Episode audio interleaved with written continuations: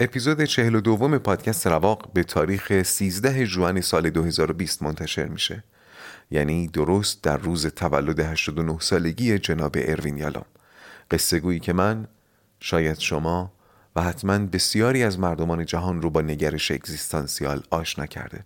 البته ارادت و دین من به ایشون بیش از آشنایی با نگرش اگزیستانسیاله و اقبال با شما بودن و پیدایش پادکست رواق هم به واسطه آثار ایشون به من روی کرده. پس از فرصت استفاده می‌کنم تمام قد به محضر ایشون ادای احترام دارم و آرزو می‌کنم سالهای سال گوهر وجود رو در مشت داشته باشند در اپیزود قبل از رابطه سائق تنهایی با دو سائق مرگ و آزادی شنیدیم. اصطلاح در خانه بودن از قول هایدگر بیان شد و اینکه انسان تلاش می‌کنه از راه پیوند زدن پدیده های عینی و ذهنی برای خودش احساس در خانه بودن فراهم کنه. و حالا اپیزود چهل و دوم.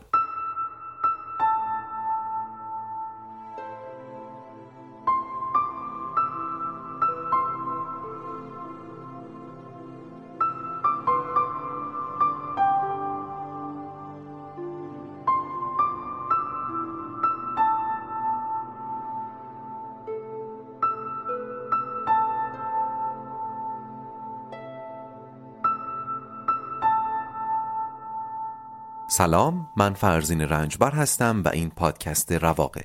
در پادکست رواق به اگزیستانسیالیسم با نگرشی روانشناختی می‌پردازیم و منبع اصلی ما هم آثار اروین یالومه در سری اول این پادکست سراغ کتابی رواندرمانی اگزیستانسیال میریم.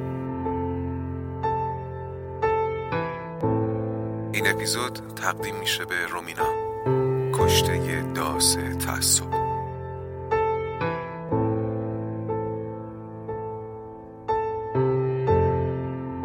خوش اومدید به اپیزود چهل و دوم از پادکست رواق بذارید بحث این اپیزود رو با اصطلاحی آغاز کنم که در سینما هم کاربرد داره البته جای دیگه هم به گوش من خورده. اون هم اصطلاح آشنایی زداییه آشنایی زدایی یعنی چی؟ بذارید مثال و سینمایی پی بگیرم دیگه. فرض کنید دارید یک فیلم می‌بینید. یک فیلم در ژانر جنایی. آقایی در خونه در حال آشپزیه و با چاقوهای مختلف مشغول خورد کردن گوشت و سبزیجاته یادش بخیر در اپیزود اول هم برای جا انداختن مفهوم تقدم ماهیت بر وجود مثال چاقو رو زدم. می‌گفتم چاقوهایی که اون آقا استفاده می‌کنه همگی زیبا هستن و خیلی تیز به نظر می‌رسن و ایشون هم خیلی با مهارت داره ازشون استفاده می‌کنه. کارگردان چندین و چند پلان از لغزش های تند و تیز چاقو روی گوشت به ما نشون میده تا یقین کنیم این چاقوها می‌تونن هر گوشتی رو پاره کنن. هر گوشتی. مرد به آشپزی ادامه میده قافل از اینکه در تاریکی و خلوت شب یک قاتل زنجیره‌ای از دیوار پشت حیات پریده تو و داره دونه دونه قفلا رو باز می‌کنه و داخل میشه. یه صحنه صاحب خونه رو می‌بینیم که داره آشپزی می‌کنه با چاقوهای تند و تیز. یه صحنه قاتل رو می‌بینیم که سرتاپا سیاه پوش آروم آروم به سمت آشپزخونه حرکت می‌کنه. مرد همین که چاقوهاشو کنار می‌ذاره تا بره سراغ یخچال ناگهان سایه قاتل رو می‌بینه و قبل از اینکه قاتل اقدامی کرده باشه متوجه حضورش میشه. حمله می‌کنه به قاتل و با هم گلاویز میشن و طی یک کش و قوس طولانی قاتل مرد رو می‌کشه حالا آشنایی زده کجا اتفاق افتاده؟ اینکه اون چاقوهایی که دیدیم اصلا به کار نیومدن ما انتظار داشتیم اون چاقوها بالاخره نقشی ایفا کنن. ولو شده یه خراش رو صورت قاتل بندازن ها؟ یا لاقل مرد بینوا تلاش کنه ازشون استفاده کنه. ولی هیچی که هیچی. این موقع مخاطب احتمالا همش منتظره که مرد سراغ چاقوهاش بره و وقتی ببینه این اتفاق نمیافته عصبی میشه.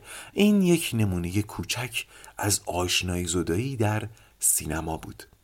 آشنایی زده یعنی خلاف آمد انتظار خلاف آمد توقع.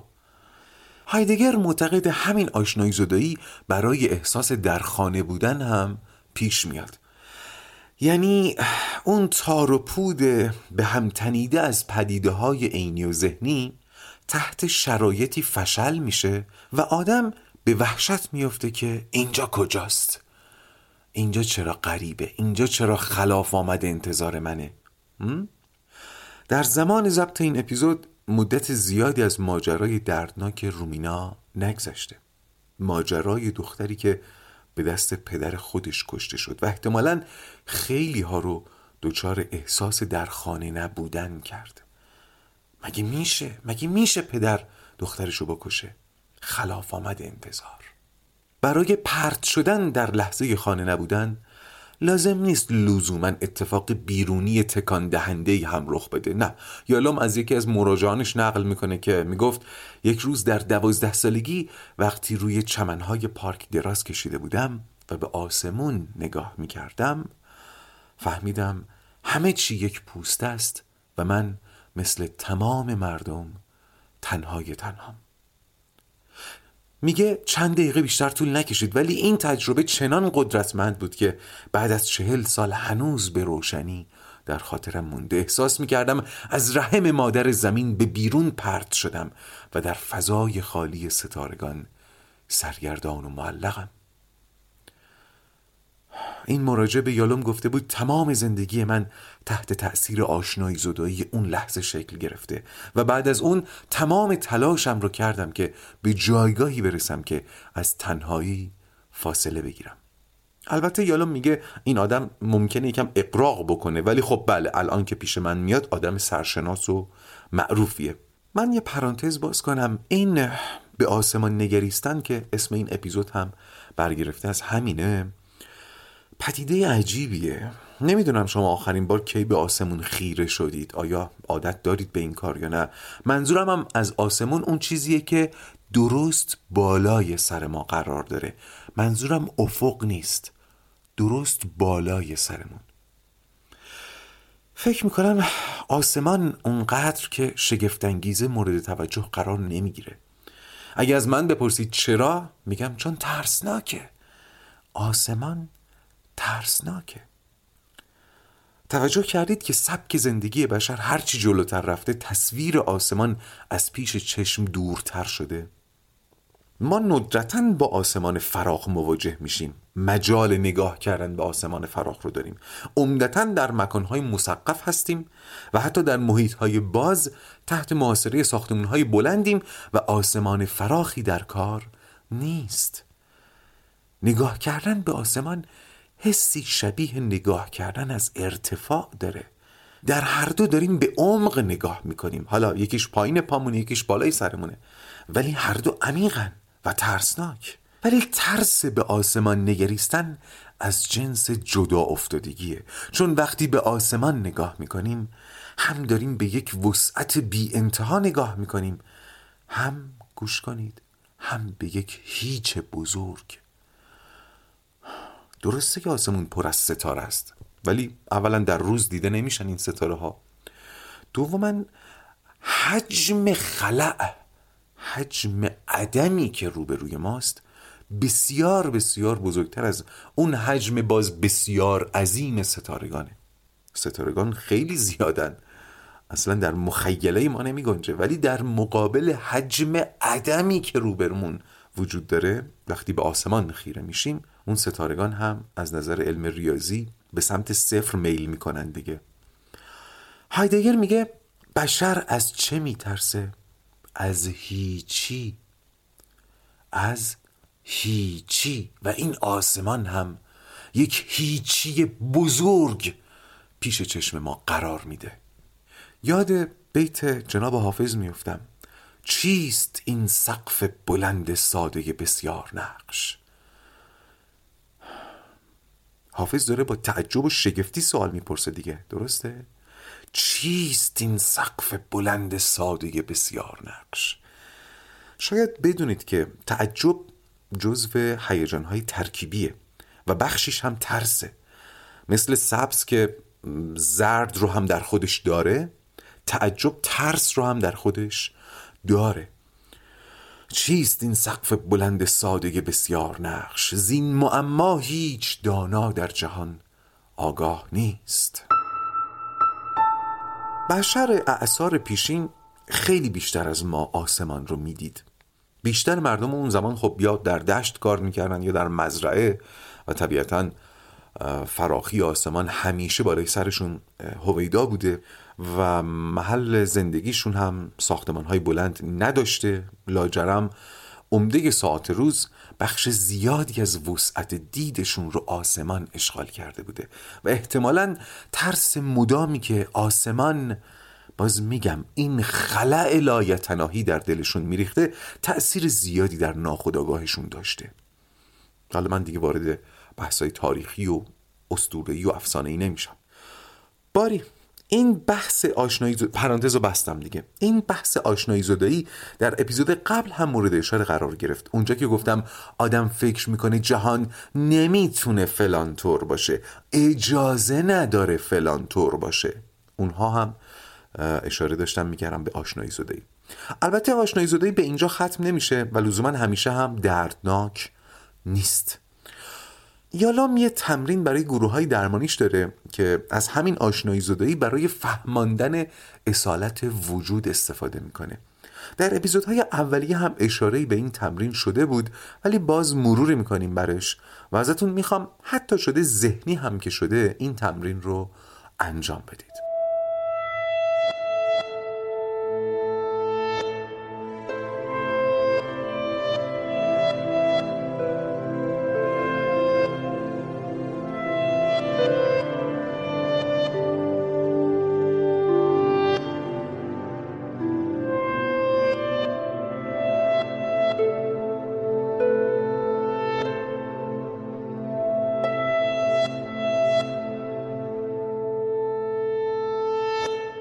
گفتم که یالام تمرینی داره که با آشنایی زدایی می‌تونه تجربه اصالت وجود رو برای مراجعه بازسازی بکنه ایجاد بکنه.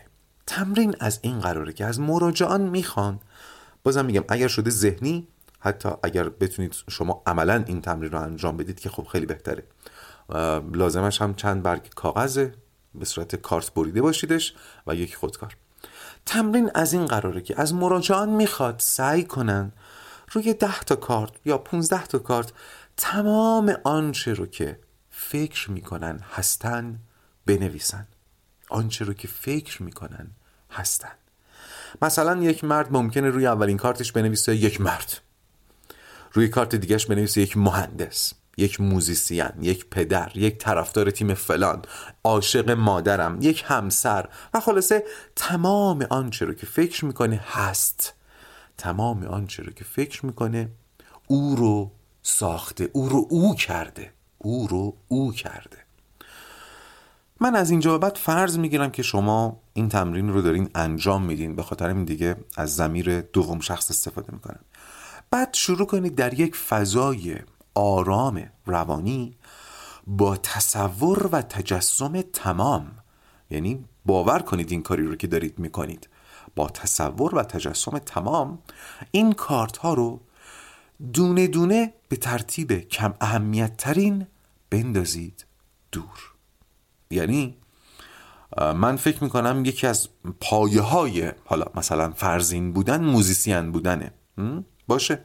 برگه موزیسین بودن رو بر میدارم نگاهش می‌کنم و در حالی که دارم میندازمش کنار خودم رو از صفت موزیسین بودن تهی می‌کنم و میگم حالا دیگه من موزیسین نیستم. حالا دیگه من موزیسین نیستم. بعد از خودم می‌پرسم آیا هنوز من منم؟ ممکنه روی کارت نوشته باشم پادکستر. باشه اون کارت رو بر میدارم. نگاش می‌کنم.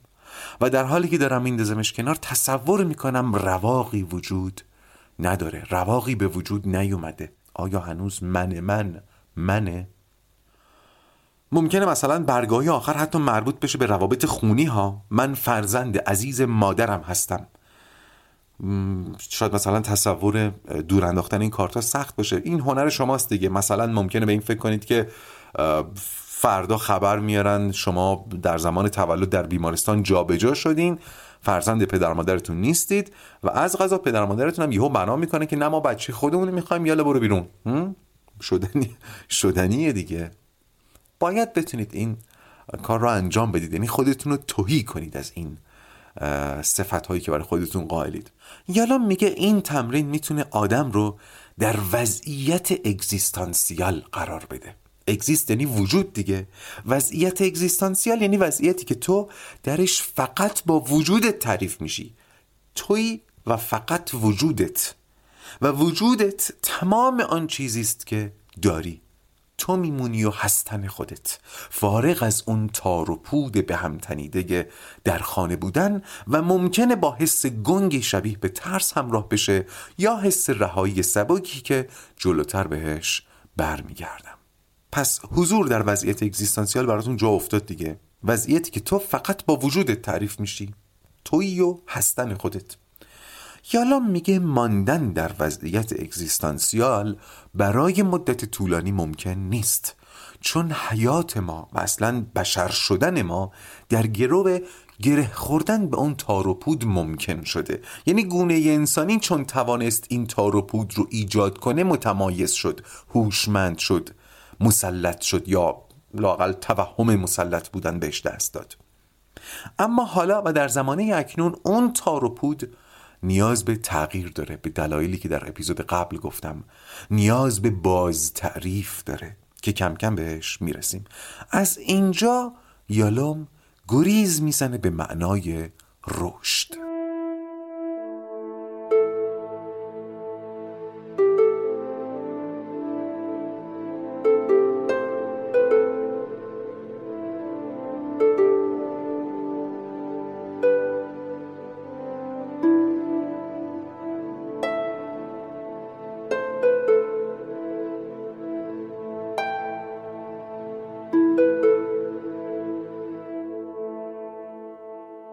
یالام به نکته جالبی اشاره می‌کنه. گوش کنین. میگه تو تمام فرهنگ ها کنایاتی برای اشاره به رشد وجود داره که همشون یک وجه اشتراک دارن. مثلا در فرهنگ خود ما میگیم چی؟ میگیم روپای خودش ایستاده. وقتی میگیم روپای خودش ایستاده کنایه از رشده. یا مثلا میگیم طرف آدم مستقلیه مستقل شده. این باز کنایه از رشده. یا میگیم فلانی استقلال بچه هاش رو به رسمیت می‌شناسه. این کنایات زیاده منتقی به نفس فردیت یافته. حالا دوباره تمام این اصطلاحات رو مرور کنیم. مستقل بودن فردیت یافتن متکی به خود بودن روی پای خود ایستادن آیا همه اینها متضمن معنای جدایی نیست؟ حاوی معنای تنهایی نیست؟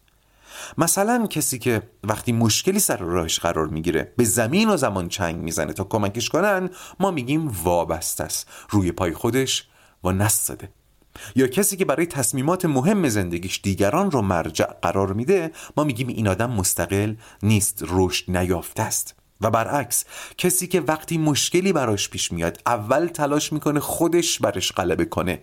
تلاش اول دوم سومش متکی به خودشه میگیم آدم مستقلیه. متکی به نفس فردیت خودش رو پیدا کرده. یالا میگه این منش ناشی از پذیرش همون تنهاییه. در لفظ هم حتی با تنهایی ارتباط دارن دیگه. گفتم. حتی اگر طرف بهش آگاه نباشه ها باز ناشی از پذیرش تنهاییه. یعنی شاید اگه ازش بپرسی چی شد که انقدر مستقل شدی انقدر متکی به نفس شدی شاید توی جوابش به تنهایی و پذیرش تنهایی اشاره نکنه. ولی اگر ازش آزمون های روانشناختی بگیرن برای سنجش پذیرش تنهایی اگزیستانسیال احتمالا نمره بالایی می‌گیره. و در مقابل اون منش رشد نیافته اون وابستگی اونایی که نمی‌تونن روی پای خودشون وایسن هم در لایه های زیرین و احتمالا در تست های دقیق روانشناختی نمره پذیرش تنهاییشون پایین خواهد بود. احتمالا گوش های تیز و حواس های جمع اینجا متوجه نوع دیگری از ارتباط سائق تنهایی و سائق آزادی شدن. اونجایی که آزادی وارد میدان مسئولیت میشه. انگار که پذیرش مسئولیت زندگی در گروه پذیرش تنهایی اگزیستانسیال هم هست. پس یالا میگه پذیرش تنهایی زمینه رشده. طبیعتا پذیرش تنهایی اگزیستانسیال بیشتر به رشد درونی منجر میشه و این رشد درونی بله در منش و زیست بیرونی فرد هم نمایان میشه. یالا میگه روند فردیت یافتن روندی تدریجیه.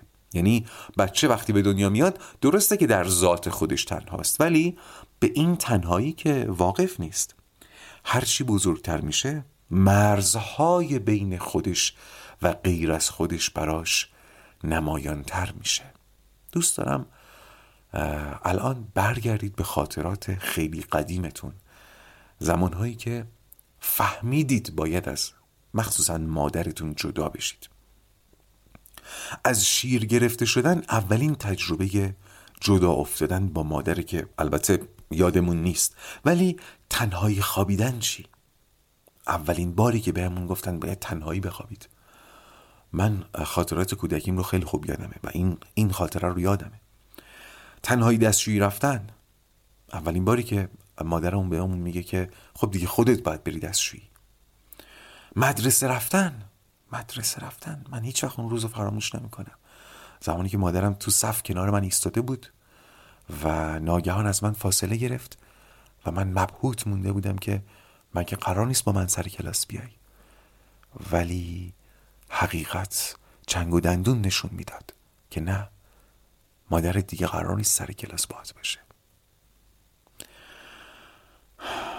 همینطور تجربیات و مراحل پشت سر هم به بچه میگه که باید مرز بین خودت و غیر از خودت رو بشناسی. مقاک تنهایی کم کم نمایان میشه. و کم کم پای سازوکارهای دفاعی هم به میون باز میشه دیگه. سازوکارهایی که هم خود فرد هم محیط پیرامونشون در ایجاد و رشدشون نقش دارن. اینو بگم یالا معتقده که سازوکارهای دفاعی غلبه بر استراب تنهایی خیلی خوب کار می‌کنن. یعنی نسبت به سازوکارهای سایقهای دیگه نمره خیلی بالایی می‌گیرند در عمل کرد. نه که اصیلا نه. در همون کار کرده خودشون در همون کار کرده غیر اصیلشون خوب کار می‌کنن. یعنی ممکنه یک نفر به دنیا بیاد زندگی بکنه از دنیا بره و هیچ وقت این سازوکارش فشل نشه. حالا جلوتر اشاره می‌کنم که حتی با وجود این چرا ما باز باید بریم سراغ این سازوکارها؟ باری. یه ویژگی سازوکارهای دفاعی تنهایی در همتنیدگیشونه که حالا شاید اون نمره بالای کارکردشون هم یه دلیلش همین باشه. فکر می‌کنم این دومین باری که به درهم تنیدگی سازوکارهای دفاعی بین افراد اشاره می‌کنم. یه بار هم در ماجرای اون پسره بود که می‌خواست مستقل بشه به ظاهر ولی کارایی می‌کرد که خانوادش نذارن مستقل بشه. یادتونه؟ اونجا هم به این درهم تنیدگی اشاره کردم. گفتم که هم پسر داره یک بازی روانی می‌کنه. در واقع وانمود می‌کنه. می‌خواد مستقل بشه ولی نمی‌خواد. پدر مادرش هم وانمود می‌کنن. می‌خوان مستقل بشه ولی اونها هم نمی‌خوان. و هر کدوم به طریقی دارن یک سازوکارشون رو در این بازی تقضیه می‌کنن ترمیم می‌کنن. حالا اگر دوباره به همین مثال همین مثال پسر و خانوادهش نگاه کنیم متوجه میشیم که قضیه فقط استراب مرگ هم نبوده و الان از زاویه استراب تنهایی هم میشه به مسئله نگاه کرد دیگه مخصوصا برای پدر مادر. حتی هم سندروم آشیانی خالی هم یک وجه دیگهش تنهاییه. درد و خونریزیش فقط ناشی از استراب مرگ نیست. همین الان به سندروم آشیانی خالی فکر کنید. رد پای تنهایی رو توش نمی‌بینید. اینه که میگم سایق های مرگ و تنهایی خیلی با هم پیوستگی دارن. می‌گفتم من هنوز سازوکار کلی غلبه بر استراب تنهایی رو یا اون سازوکار اصلیه رو معرفی نکردم. ولی الان برای روشن شدن موضوع در این لحظه می‌خوام به یکی از سازوکارهای شناسنامه دارش اشاره کنم. یکی از اون سازوکارهای خرد که اسم می‌تونن داشته باشن. وقتی میگم اون سازوکار کلی یعنی چی؟ مثلا سازوکار کلی غلبه بر استراب آزادی پرهیز از مسئولیت بود. دیگه همه سازوکارهای خرد زیل این پرهیز از مسئولیت تعریف می شدن زیر شاخه ها و شناسنامه دارهاش مثلا چیا بودن؟ پشت دروازه انتخاب این پا اون پا کردن. یا تصمیم رو به دیگری واگذار کردن دیگری رو مقصر دونستن. اینا سازوکارهای خورد بودن.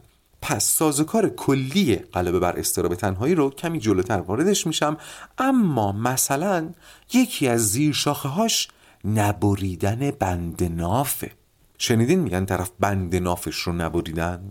مخصوصا در مورد آقایون. داستان چیه؟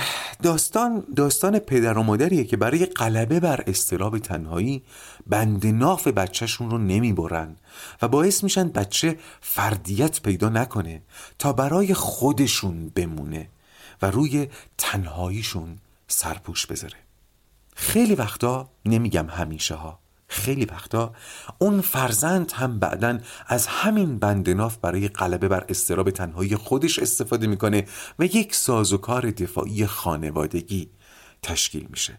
وقتی میگم سازوکارهای در هم تنیده یعنی این.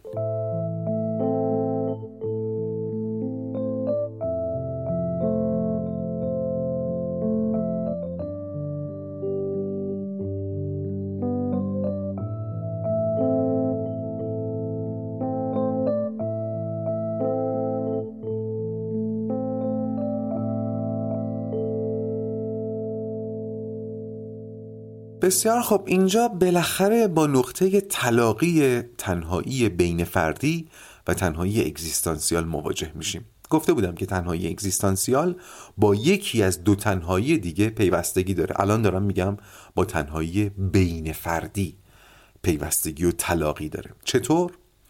برای فهمیدنش اول باید با دومین سازوکار دفاعی غلبه بر استراب تنهایی آشنا بشیم. یعنی همون سازوکار کلی که کمی پیش در وعده دادم.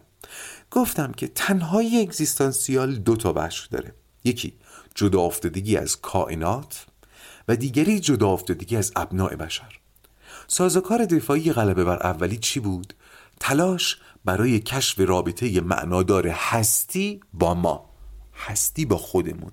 این سویه این رابطه مهمه ها.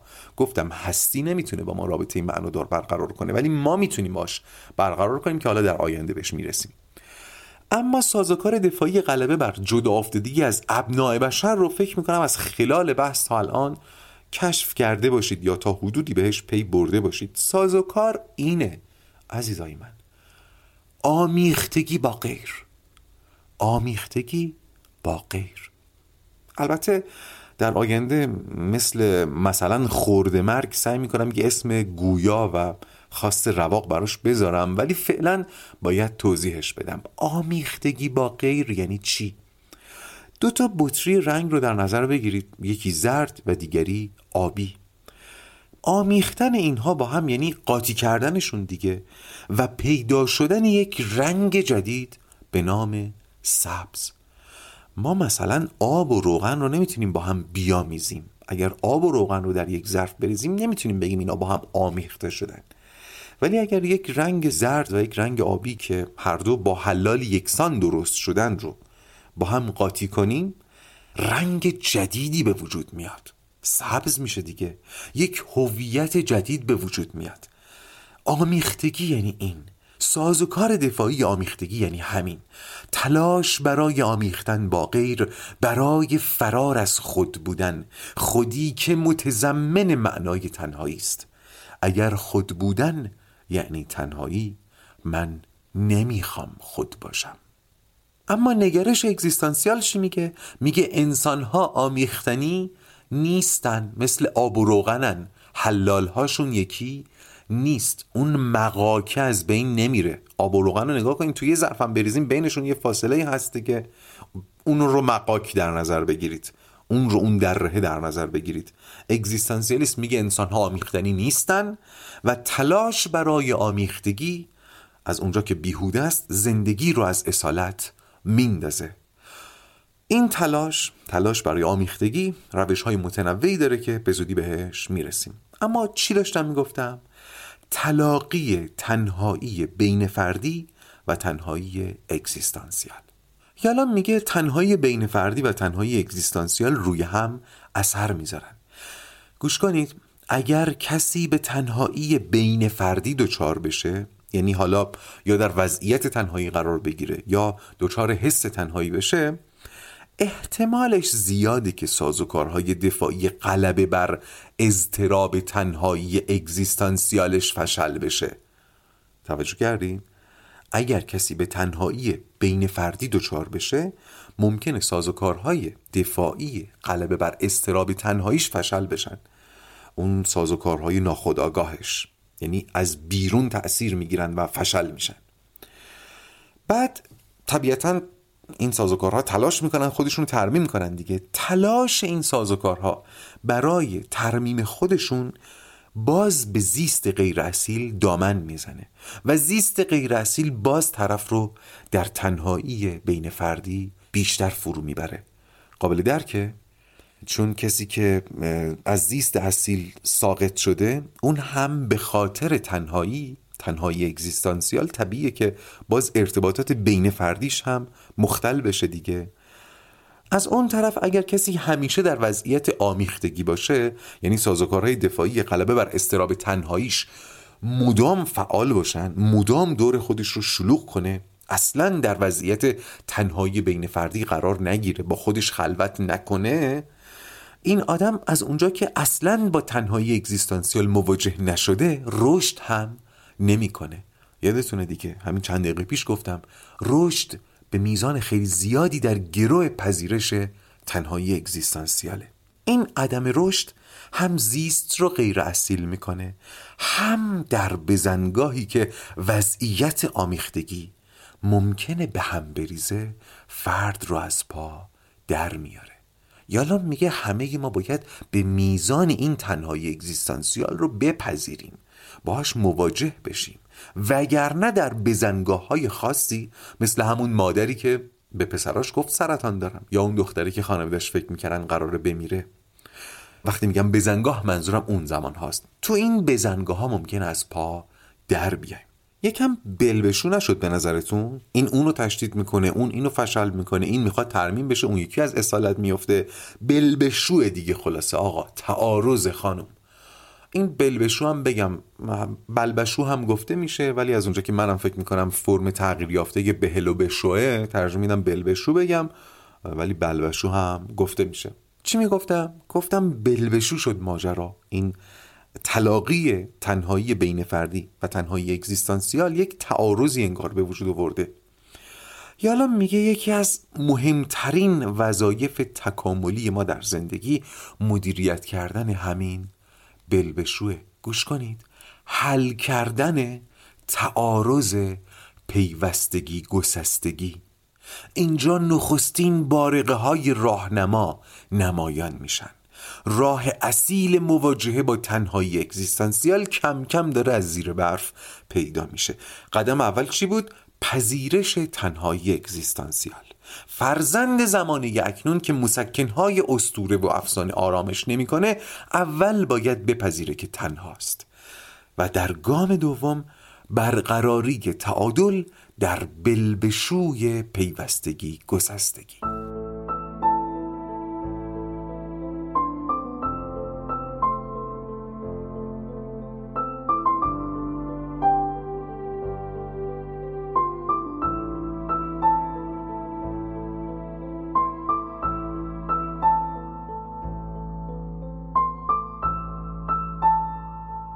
خب من از اینجا می‌خوام گریز بزنم به صحبتی که خیلی وقت منتظرم وقتش بشه تا بگم. اون هم همین برقراری تعادل بین دو امر متضاده. در طول روایت رواق و اسپیناف اول این معنی گاه به گاه ظهور کرده و نمی‌دونم چقدر بهش توجه کردید. یه بار دیگه توجه کنید. یالا میگه یکی از مهمترین وظایف تکاملی ما مدیریت تعارض بین پیوستگی و گسستگی. یه جورایی به بیان ساده تر میشه پیوستگی در عین گسستگی گسستگی در عین پیوستگی. این تعارض هایی که باید به تعادل برسن هم فهمشون سخته و هم برقرار کردنشون سخته. پیش از این هم فکر می‌کنم تحت عنوان متناقض نما بهش اشاره کردم اگر اشتباه نکنم. یعنی گزاره هایی که به نظر متناقض میان یعنی چی؟ انگار من بگم شب باشید روز هم باشید. خب نمیشه که روز اقتضایی داره شب اقتضای دیگری. برای روز بودن باید خورشید در آسمان باشه و اگر خورشید در آسمان باشه نمی‌تونه شب باشه. یعنی چی هم شب باش هم روز باش؟ در اپیزودهای اول به یک متناقض نما اشاره کردم. یادتونه؟ گوش کنید. اینکه به گونه ای باید زیست که گویی تا ابد زنده ای و در عین حال هم به گونه ای باید زیست که گویی این آخرین روز عمرته. این متناقض نماست دیگه هم شب باش هم روز باشه. این تعادل برقرار کردن بین دو امر متضاد در آرای نیچه هم تحت عنوان جهان آپولوی دیونیسوسی بیان میشه.